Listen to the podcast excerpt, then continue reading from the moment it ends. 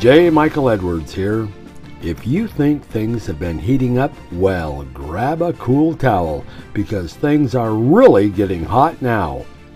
The Earth Dwellers are about to experience the coming of the one they have been rejecting for thousands of years. It's not pretty. Grab your Bibles and notebooks and get ready as Pastor Don teaches a lesson called When the Judge Calls His Court to Order. Welcome back to the classroom here in the Majestic Academy. Let me say this before we get started. I I hope, and I've said this before, I hope you've started at the beginning, all the way back even to uh, the introduction and the trailer, um, and have listened to all 37 episodes, 1 through 37. If you're here today and, and this is your first episode, I'm going to encourage you uh, to go back and listen to all the rest because these won't make much sense if you don't go back and get the foundation of the book of the Revelation of Jesus Christ.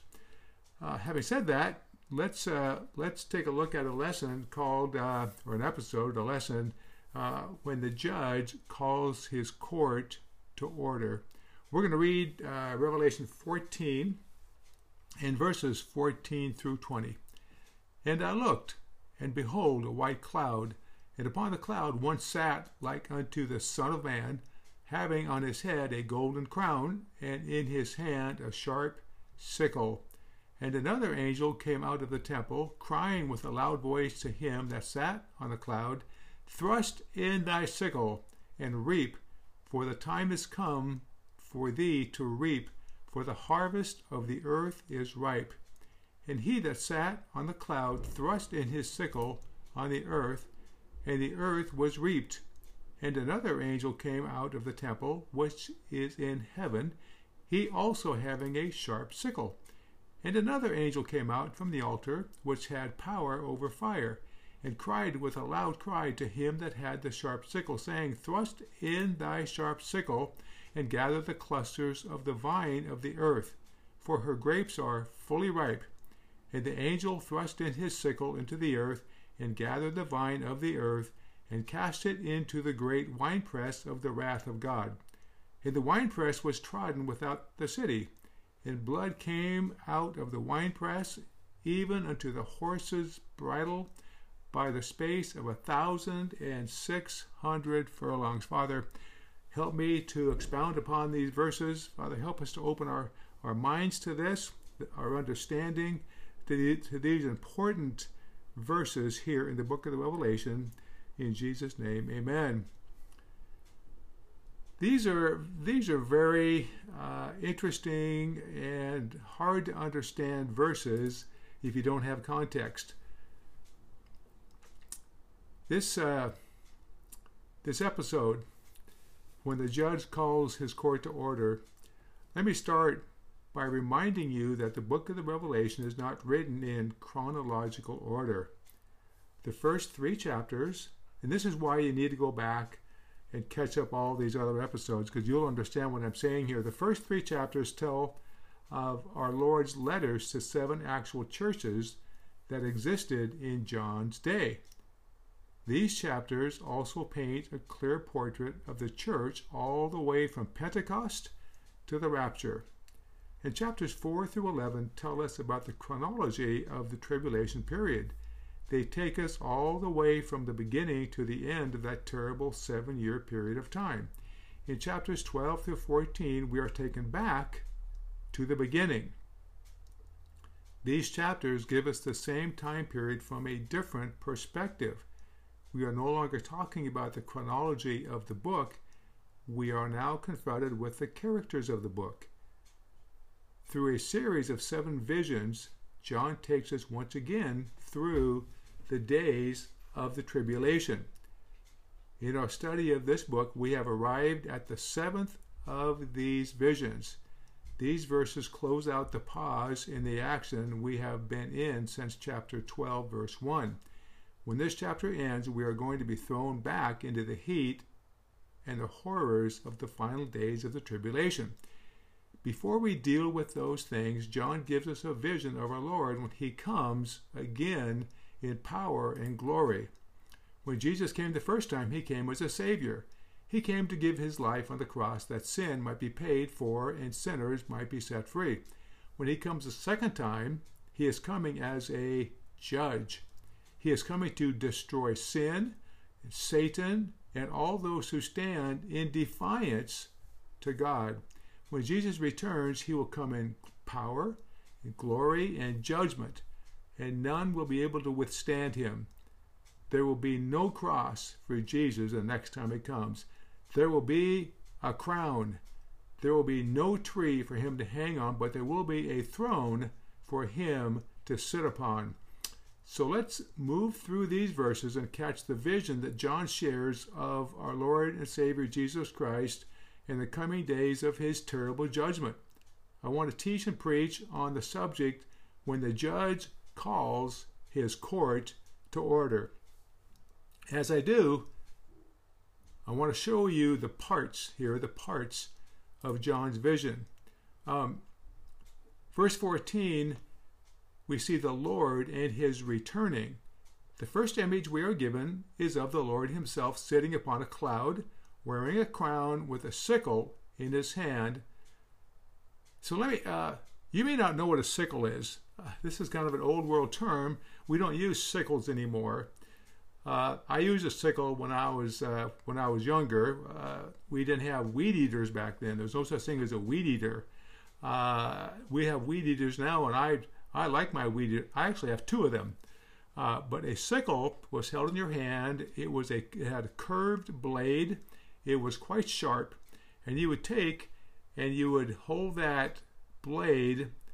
Uh, I held mine left to right because I'm right-handed, and it was curved and you would swing that blade and it would cut down the long grass or the hay, whatever you're cutting. Uh, it won't do trimming around the house. We actually use a pair of scissors, kind of a kind of a scissors trimmer for that. But uh, this this uh, sickle would cut down things like hay and wheat and long grass. So, with a sickle, he had a sickle in his hand. So let's examine this image in more detail. We see his person. There is no doubt about whom John is writing. He is writing about the Son of Man. As you may remember, this was one of the titles given to the Lord Jesus when he came to this earth the first time. Jesus used this title to refer to himself some 84 times in the Gospels. It was the way he most often referred to himself. This title identifies Jesus with mankind. It is his human title. It speaks to his sufferings, his service, and his sacrifice. When John sees the Son of Man in the clouds, he is seeing the one who came to this earth and gave his life as a ransom for sin.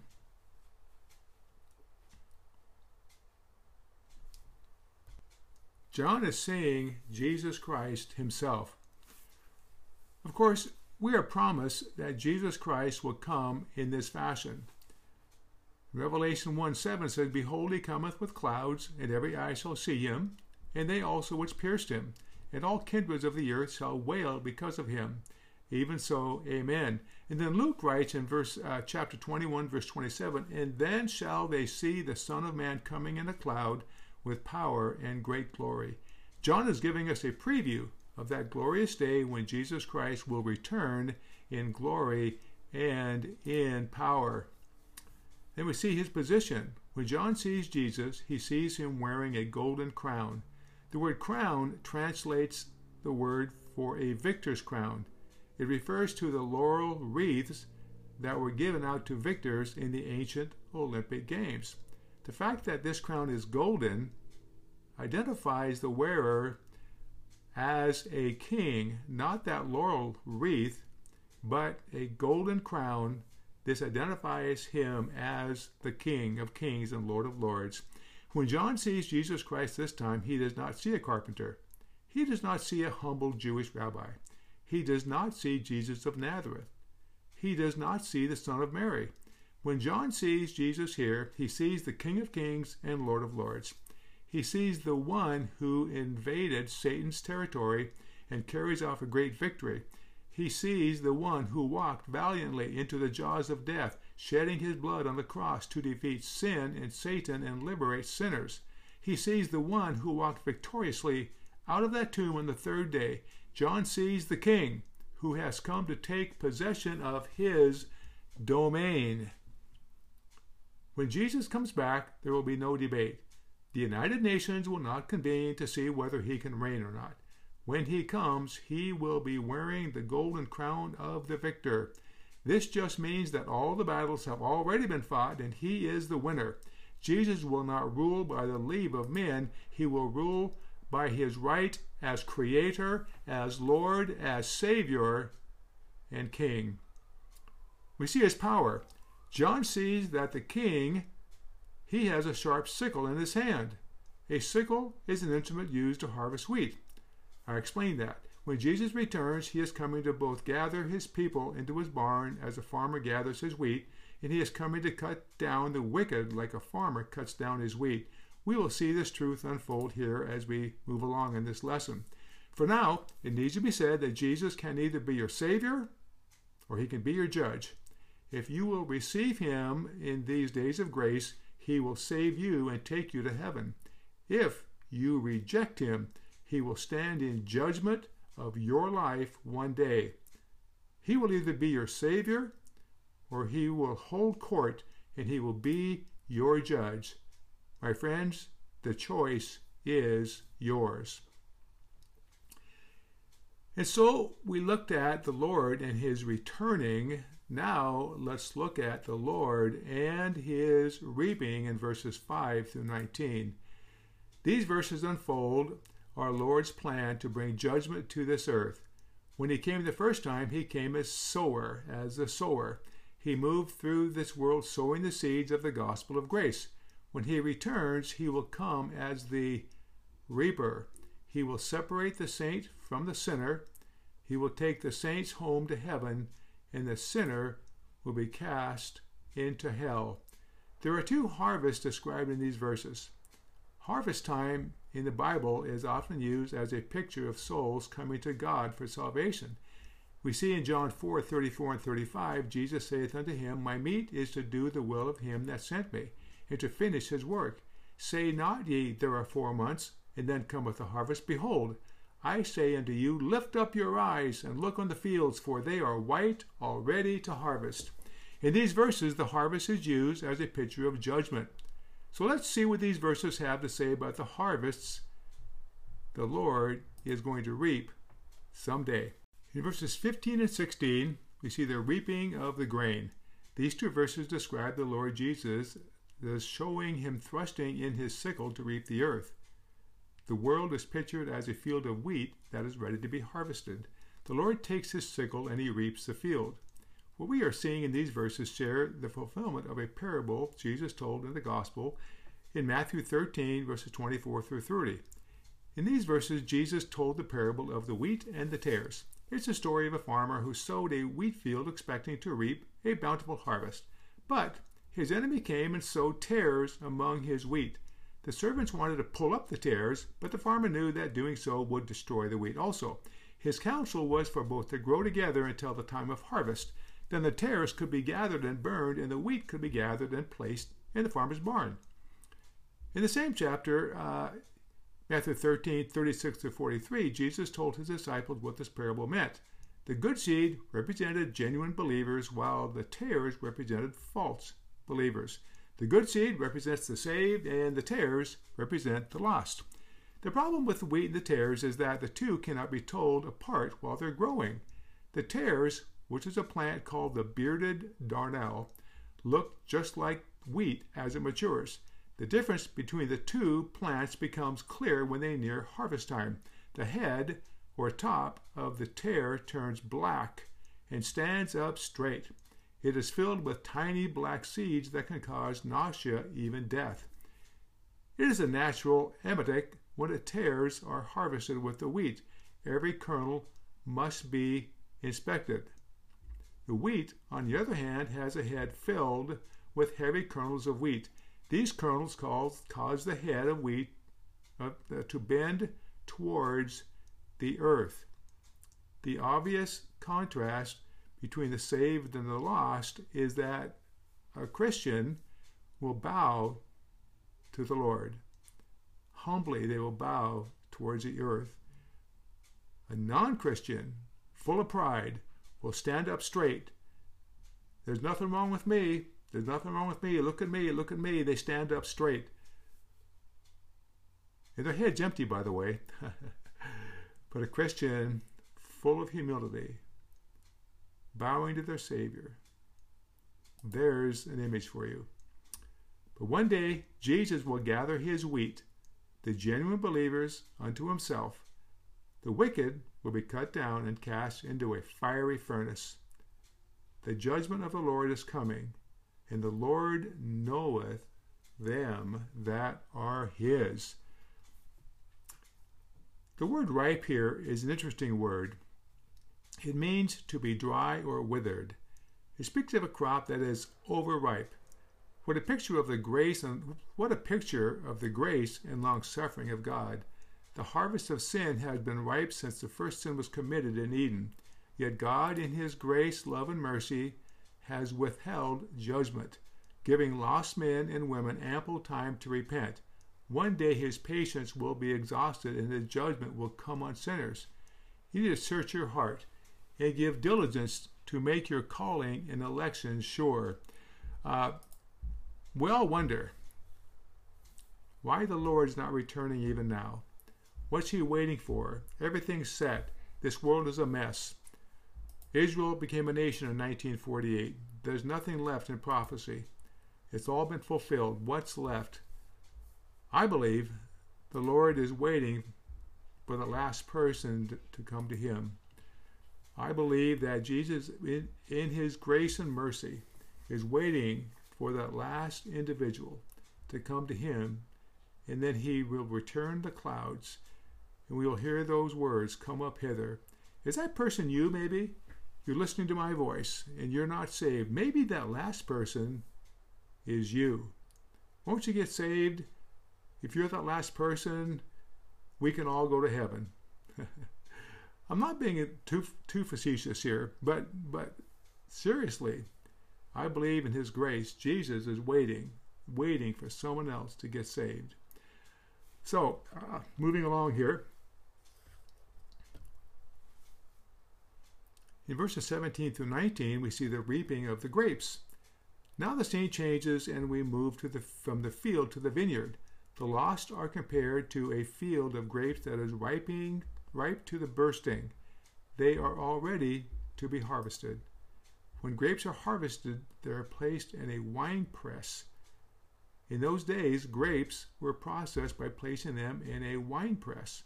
A wine press usually consisted of two vats connected by a channel. The grapes were placed in the upper chamber, and the people would climb into the wine press and use their feet to crush the grapes, extracting their juice.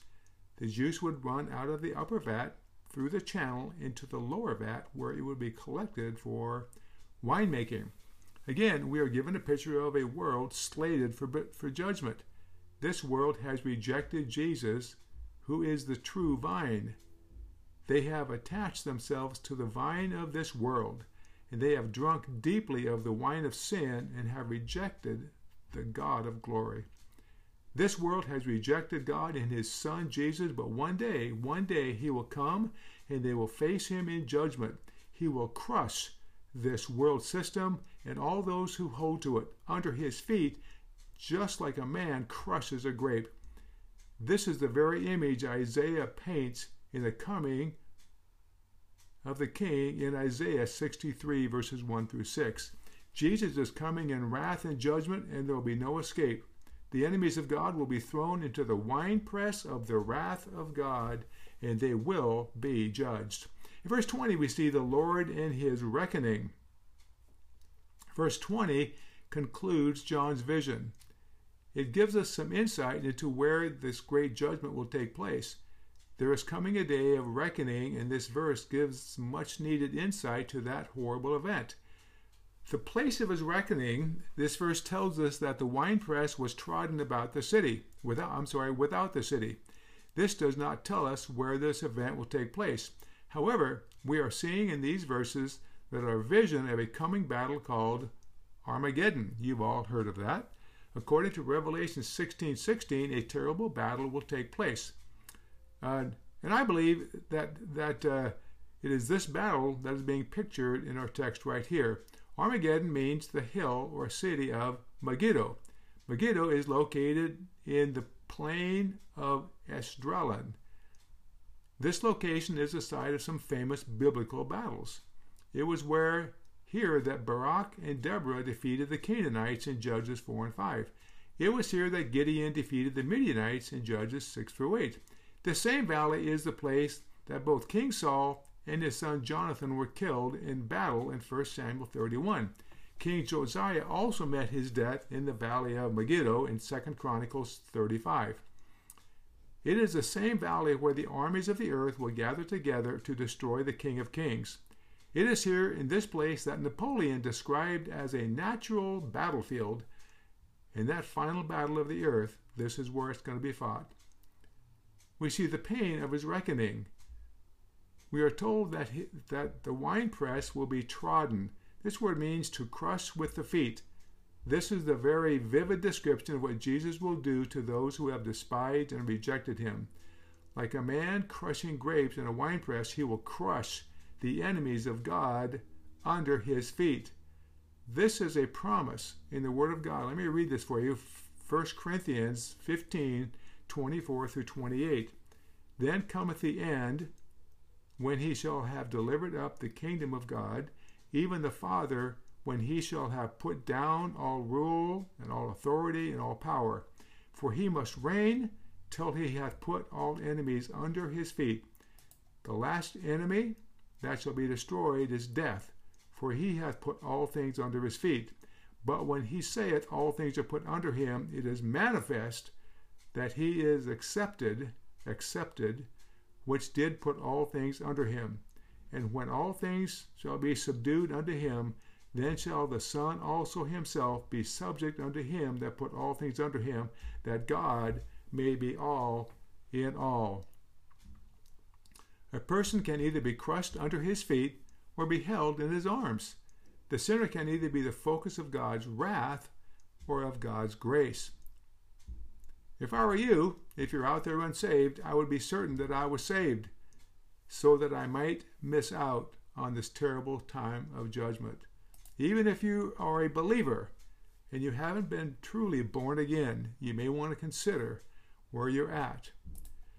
The permanence of his reckoning, the permanence, what we are witnessing here is total destruction of the enemies of the Lord. This is not a probation period. This is not a judgment that will be lifted after a while. This is total annihilation as far as the physical man is concerned. The image here is one of violence and death. We are told that the blood will run as high as a horse's bridles. This is between four and five feet deep. It will flow in a river some 1,600 furlongs long. This is about 200 miles. Imagine imagine this. Imagine the carnage here. Uh, we can't conceive this amount of blood. It was said by Josephus that so much blood flowed through the streets of Jerusalem when Titus sacked the city that many of the fires that had been set to destroy Jerusalem were actually put out by the blood that poured from the bodies of slain Jews. The armies of the world will gather in a final attempt to defy God. Jesus will return, and by his word he will destroy the enemies of God and tread them down in the winepress of his wrath. Hundreds of millions of soldiers will die in this catastrophic battle. We see that in Revelation 19 11 through 21, and we'll get to that here in a few, a few episodes. The blood of the fallen will fill the valley of Megiddo from, from Dan in the north to Beersheba in the south. Men have rejected the precious, saving, life changing blood of Christ. Now they will wallow in their own blood. So, in conclusion, uh, we read of these events and we can't comprehend such total devastation. Yet the Bible says it's coming. In fact, some of the Old Testament prophets wrote about these very events. Let me, let me read from Zechariah 14, verses 1 through 4. Behold, the day of the Lord cometh, and thy spoil shall be divided in the midst of thee. For I will gather all nations against Jerusalem to battle, and the city shall be taken, and the houses rifled, and the women ravished, and half of the city shall go forth into captivity, and the residue of the people shall not be cut off from the city. Then shall the Lord go forth and fight against those nations, as when he fought in the day of battle. And his feet shall stand in that day upon the Mount of Olives, which is before Jerusalem on the east, and the Mount of Olives shall cleave in the midst thereof toward the east and toward the west, and there shall be a very great valley, and half the mountain shall be removed towards the north, and half towards the south. In Joel 3 11 through 13, it says, Assemble yourselves, and come, all ye heathen, and gather yourselves together round about. Thither cause thy mighty ones to come down. O Lord, let the heathen be wakened and come up to the valley of Jehoshaphat, for there will I sit to judge all the heathen round about. Put ye in the sickle, for the harvest is ripe. Come, get you down, for the press is full, the vats overflow, for the wickedness is great. In Joel 3:14 says, "Multitudes, multitudes in the valley of decision, for the day of the Lord is near in the valley of decision." This great battle is going to take place. And guess what? God will be victorious. So I don't know whether any person in this academy will be on this earth when, battle, when this battle takes place. I hope not. But I do know this. Some in this room may be where Joel spoke of in Joel 3:14. You may be in the valley of decision. You need to decide right now whether you will claim the blood of Jesus and the salvation that supplies or whether you will face him someday to shed the blood of destruction. His blood saves you. Your blood condemns you.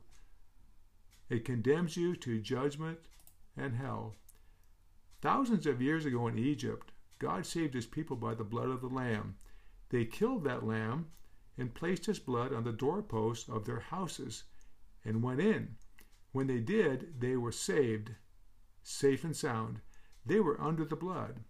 When the death angel passed through that night, they were spared because they were under the blood. What about you? Are you under the blood today? Has the blood of Jesus been applied to the doorpost and lintels of your heart? Have you trusted Jesus as your Savior? I hope so. If you haven't, if you haven't, you will face him as your judge one day. If you are in the valley of decision right now, come to Jesus. Won't you come to Jesus? One day, Jesus will call this court to order. You need to be sure that you are saved before that day comes. Call on Jesus. Ask Him to forgive you for your sins and call on Him to save you right now. And you know what? He will. Until then, my friends, until the next time, that is, keep looking up and listening for the shout.